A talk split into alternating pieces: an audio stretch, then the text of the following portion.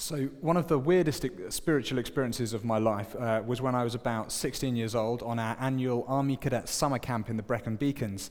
And uh, we were coming to the end of the three day kind of exercise period where we used to play soldiers for the whole three times. We could get attacked at any moment in the middle of the night, and we always had to lug all of our kit around with us. We sort of go out and do spying on the enemy and things. The fake enemy, they were sort of uh, ex cadets who'd come back to be shot at. And um, the camp always ended the same way, which was with a full scale dawn attack, crack of dawn at 5 a.m., 20 to 30 army cadets moving into this kind of, uh, into a position and um, attacking it with um, blank rounds that sort of made a loud bang, but no one got hurt. Everyone in the army cadets knew that I was a Christian, uh, mainly because I was the only person who barely ever swore. Um, I'm not perfect. One of my hands got attacked by a nest of red ants that I accidentally laid on. I'm not sure my language was quite as holy as it could have been. But because I was known for being a Christian, our commanding officer on the final kind of day of the camp in that morning, just before the attack, suddenly turned to me as we were all sort of getting ready to move off and said, Gordon, you should pray before battle. I was like, this is odd. We're about to go and do a fake attack where the worst injuries is someone tripping over a rock or running into a tree when they're not about to sort of, you know, when they're not looking where they're going. How on earth do I pray with any sort of integrity before God for something that's so totally sort of fake and weird? It was really bizarre, and so I sort of tried to scrabble something together. But this psalmist knew exactly what it was like to pray before battle and before a real battle. He knew what it was like to pray before, during, and after a battle. And he wrote this prayer, a prayer of a warrior to combat his fear before going into battle, to renew his confidence in the Lord, and to work through the process of fighting a battle as he had been trained for and as he had done many times before. Many commentators think this psalm was originally a royal psalm used in some sort of ceremonial way, maybe to hail a new king in some way to know that God was supporting them and upholding them. And certainly it was used before um, battles when God's people were feeling besieged, maybe when they were in exile. And what I love is that it gives a fantastic overview of spiritual warfare. It talks about the before a battle, God training us, God being our fortress where we take refuge when the attack approaches. And then during the battle, where we call on God to be our deliverer, to come down and scatter our enemy before us and then afterwards to acknowledge the blessing that comes uh, from God's deliverance. There's the before, the during, and the after. And it's the prayer of someone who was kind of had seen battle, who knew what that was like. And it's cobbled together from all bits of different bits of the Psalms. There's bits of Psalm 18 in here, bits of Psalm 8 and others that this kind of prayer warrior or, or kind of warrior has, has drawn as they think about their experiences of battle and put into this psalm for us. This was someone who knew the power of God in the battles that they faced, had experienced the Lord's faithfulness, and can now write this to kind of exude their confidence in God's ability to be with them in their battles. It's almost like a set piece, a kind of masterclass in showing us how to fight. For the psalmist, this probably was physical battles when God's people were attacked, but for us, it is just as valid and important for the spiritual battles we face in life. So, where does he start? The before. And that's three things for the before. Remember your training, position yourself under God's protection, and appeal humbly and confidently to his grace. Remember your training. Uh, the SAS, the Special Air Service, a kind of elite of the British Army, have a saying that goes train hard, fight easy. Train hard, fight easy. And I try to remember that in my own theological training at Vicar School, even though the comparison is probably not too uh, similar between SAS training and Vicar School training. Maybe, i was it? No? Okay. So but what's behind that phrase of train hard, fight easy is this sense of wanting to prepare so thoroughly that they're ready for any eventuality. Anything that would come up wouldn't surprise them. But actually, they've trained time and again to know what's going to come, and they're ready. They're calm and collected for any eventuality. And the psalmist's prayer starts by remembering who has trained him. Praise be to the Lord my rock, who trains my hands for, for war, my fingers for battle. As the psalmist looks ahead to an incoming battle, to an incoming attack, he remembers his training. And who has trained him? It was God Himself. And it's God who's trained us for the battles in life that we face. God is faithful. He knows what we can handle, and He knows the battles that we're going to be facing. When I first went off to boarding school, my dad gave me a little card. I was about 13. And on the front of this card was written, Dear Lord, thank you that nothing will happen to me today that you and I together can't handle. I love that. Lord, thank you that nothing will happen to me today that you and I together can't handle. And it's an amazing prayer because it recognizes that sense that God doesn't take us uh, to places more than we can handle with Him. He knows the battles we're coming up against. He's training us so that we're ready for each one as they come. I love Paul's encouragement to the Corinthians. 1 Corinthians in 10, chapter, th- uh, chapter 10, verse 13. He says, No temptation or no testing has overtaken you or as you've experienced, except that which is common to everyone. And God is faithful. He will not let you be tempted or tested beyond what you can bear. God knows what we can bear. He knows what battles we're able to fight with Him.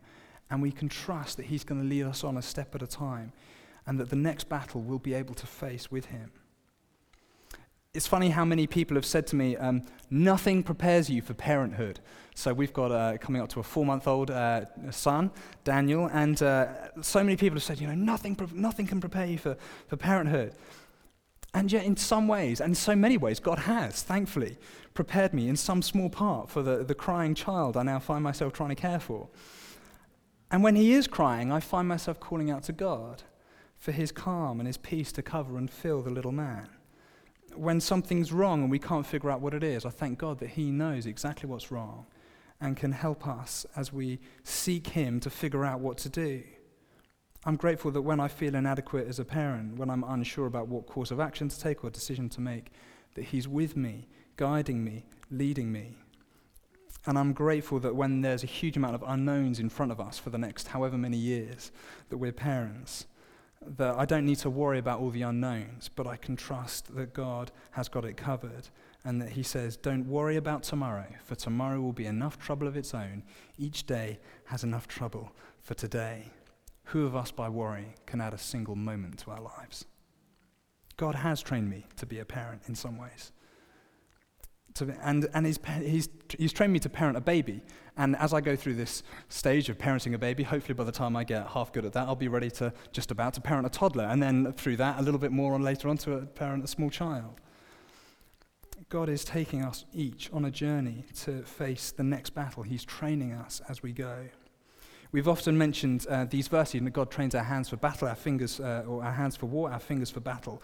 As we've uh, prayed together, as we've tried to press into what God might be saying to us prophetically and trying to learn how to pray in line with that uh, and listen to that prophetic voice. And I've been in two prayer meetings this week where, we've, where different people have said we're not unaware of the, of the enemy's schemes um, of us in Scripture. You know, there's a sense in which we're growing, we're training, we're learning how to do this, we're progressing. We know the devil's going to try and come against what God's doing here. We know that he will try and sow doubt and fear into our minds, that he will try and distract us, tempt us, lead us astray from what he's called us to do. And so we remind ourselves to put on the armor of God that we're training and learning how to do in our morning sermons. And we know that in all of these things, God isn't leading us into battle unprepared. He's leading us into battle with training that He's provided for us. And then we have a God who offers us a place of refuge. The last thing you do before battle when there's an impending attack is, uh, once you've got your armor and your kit ready, is take your position in the refuge. Take your position in the fortress to get ready for the attack to come. You secure the doors, you get the drawbridge up.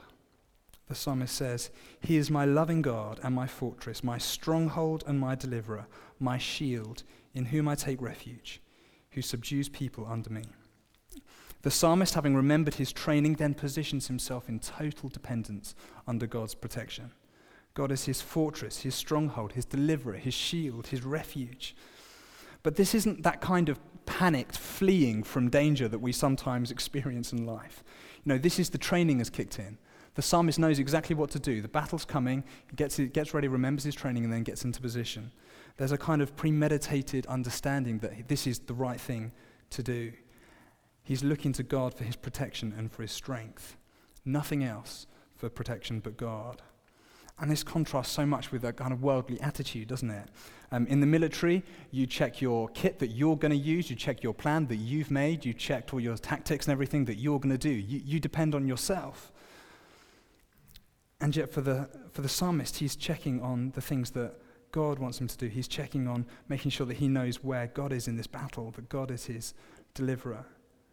When we're going into a battle or facing a battle in the workplace, maybe, do we take a little bit of time out, just find a quiet room somewhere to pray? The number of times I nipped to the toilet before a, like a confrontation or a meeting, I, which I was worried about, just to take a few moments to pray because I knew it was the one place I couldn't be disturbed.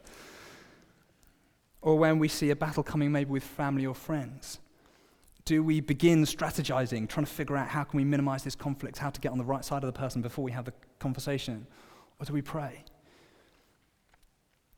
When we've had a full on week and we're really tired and emotionally drained, do we just seek impulse buys, takeaway, alcohol, endless hours of Netflix to try and recharge our drained emotions? Or do we come to the Lord and say, Lord, I need your refreshing? I need your infilling? God always has to be the main refuge.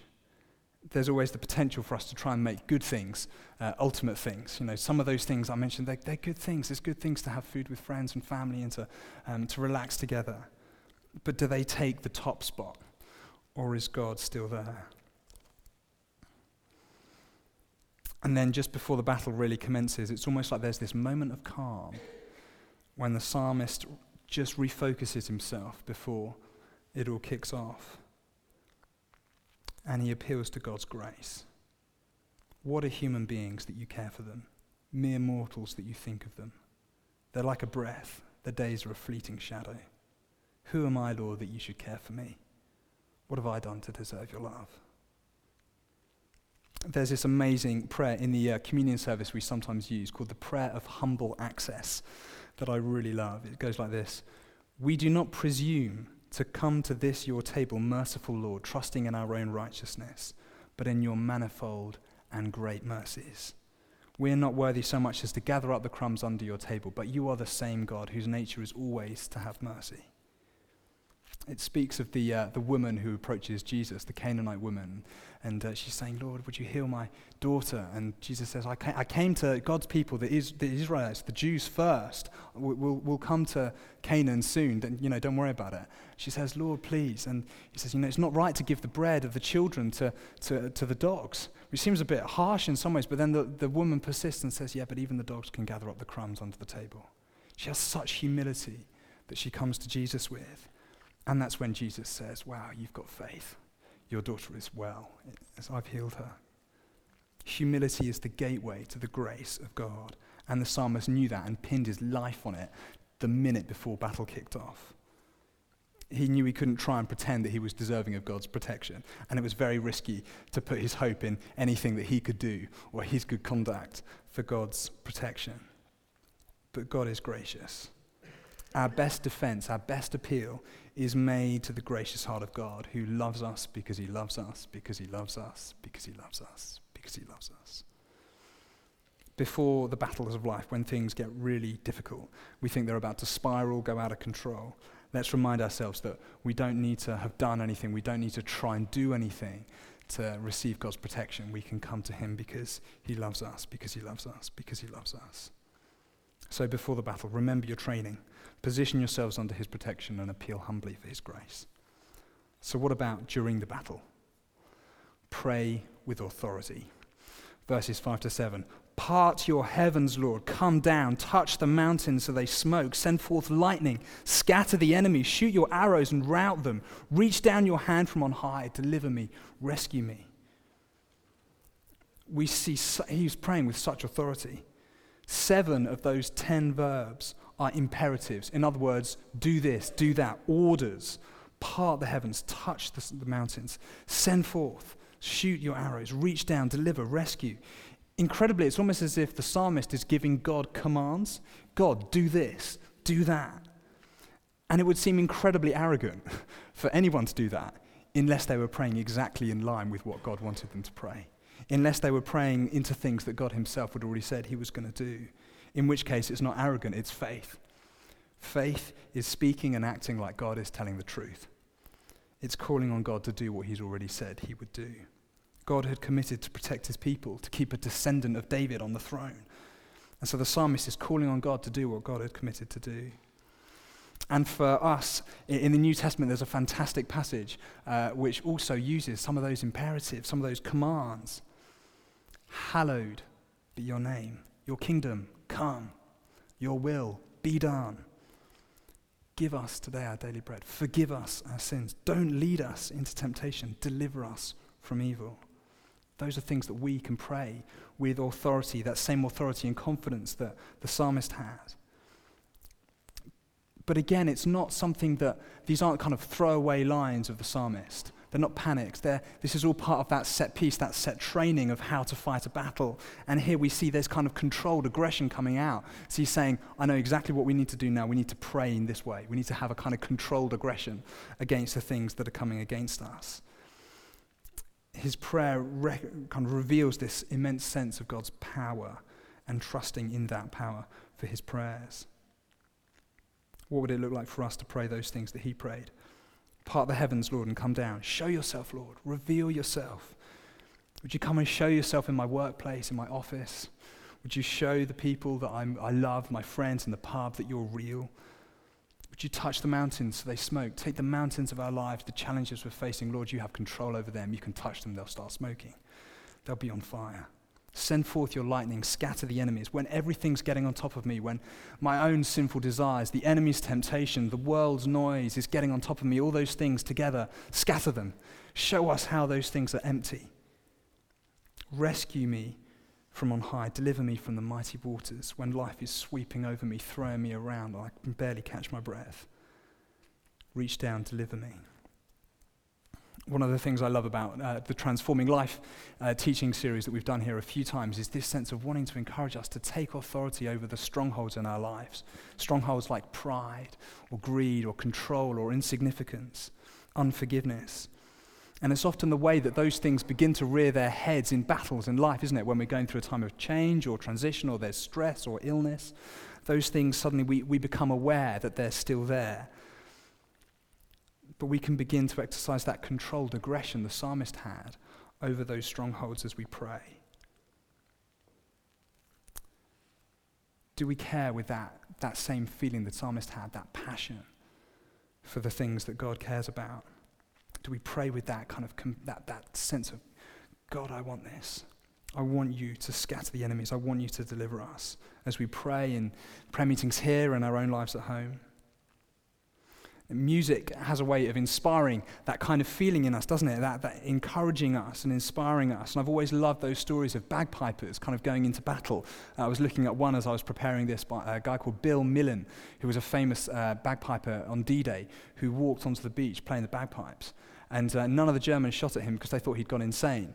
Um, but he, it was so inspiring for the people he was with they were so G'd up by the music of it. And there's something about this being in a psalm, which is so often sung, that actually really encourages us. That as we sing some of these truths, and uh, we're going to be singing a song afterwards that's got a lot of these things in it, the way that music can take those words and the Spirit can work through the music and the words to make them a deeper reality in our hearts.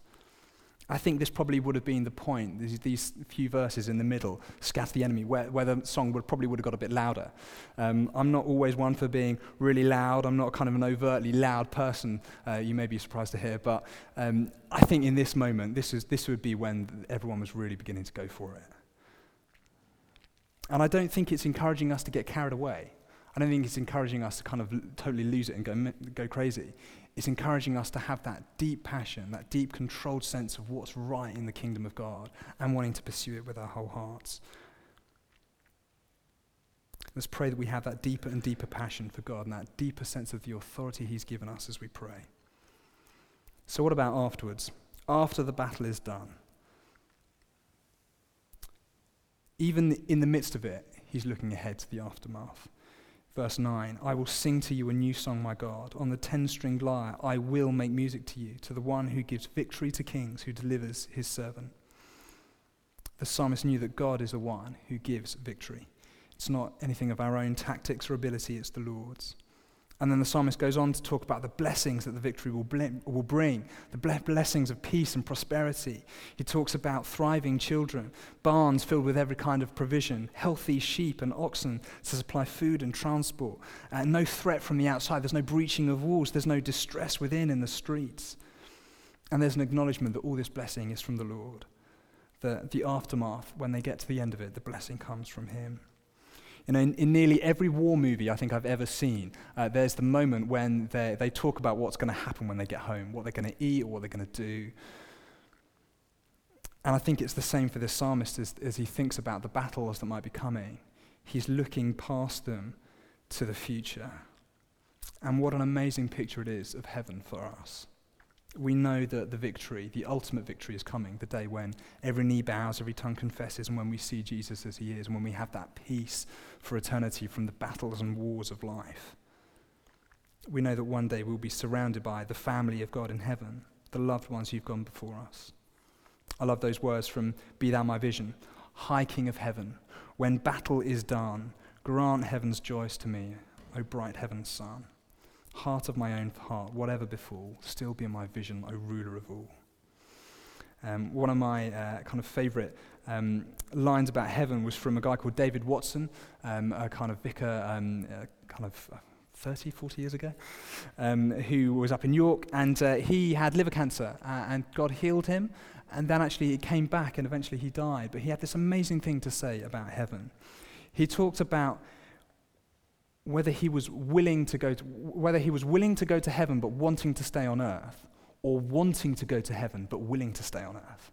And there's a real kind of difference, that kind of just that tweaking of the words and the way that Paul talked about, you know, for me to live is Christ, but to die is gain.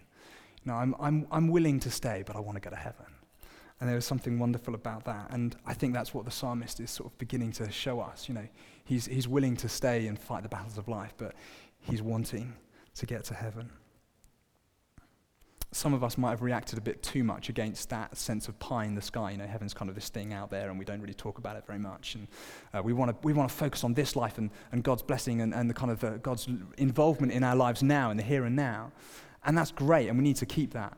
But we also need to keep in mind the not yet. We've got the now and the not yet, and there is such hope in the not yet. There is such hope in where we're going and what's going to be happening in heaven and the peace and prosperity that will come after the battles of life. So let's not be afraid to sing of heaven, to pray for it, to strain forward towards it like Paul did, pressing on toward the goal to win the prize for which Christ had called him heavenward. So before the battle, remember your training, position yourself under God's, God's protection, appeal humbly and confidently to his grace. During the battle, let's pray with authority, with that controlled aggression that the psalmist had towards the things that were coming against God's purposes and let's let the vision of heaven inspire us to keep going when the battle feels hard. How do we put those things into practice? Well, I often uh, have quite powerful and vivid nightmares. Uh, and uh, the next time I wake up at 5 a.m., having dreamt about um, someone dying or thinking I was about to preach without having prepared a single thing, um, I'm going to get this psalm out and I'm going to start working through it. I'm going to start remembering who's trained me. Lord, would you be my refuge? I come to you just because I know you love me, nothing I've done. And Lord, I take authority over these things, the fear that would try and get into my heart. And Lord, I look forward to the day when actually this is all gone. and I know that that promise is coming. Let's put the things into practice that He teaches us. So let's pray now as we do that.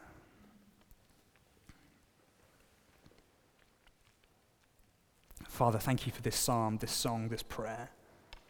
Thank you for the way in which you lead us and train us for the battles of life. Thank you that nothing will happen to us today that you and I together can't handle. And Lord, thank you for your protection, for your refuge, for being our fortress. Thank you that it's all because of your grace. And Lord, would you continue to teach us and train us uh, as a church family how to pray with authority, for the strongholds in our own lives, and Father, for the challenges we face as a church and the, the things we want to see of you in our town. Show us how to pray against the things that the enemy would bring, to pray with authority, with a passion. And Lord, would you always keep us uh, kind of half a foot in heaven? Lord, always reminded of the, the amazing promise of eternal life that you have for us when we feel weary. Lord, would that inspire us to keep going? So, Lord, thank you so much for this, and we pray that you would help us to work it in our lives the next time we're facing a battle, to pull it out, to work through it, and to be reminded of your leading, your guiding, your protecting, and your victory. In Jesus' name, amen.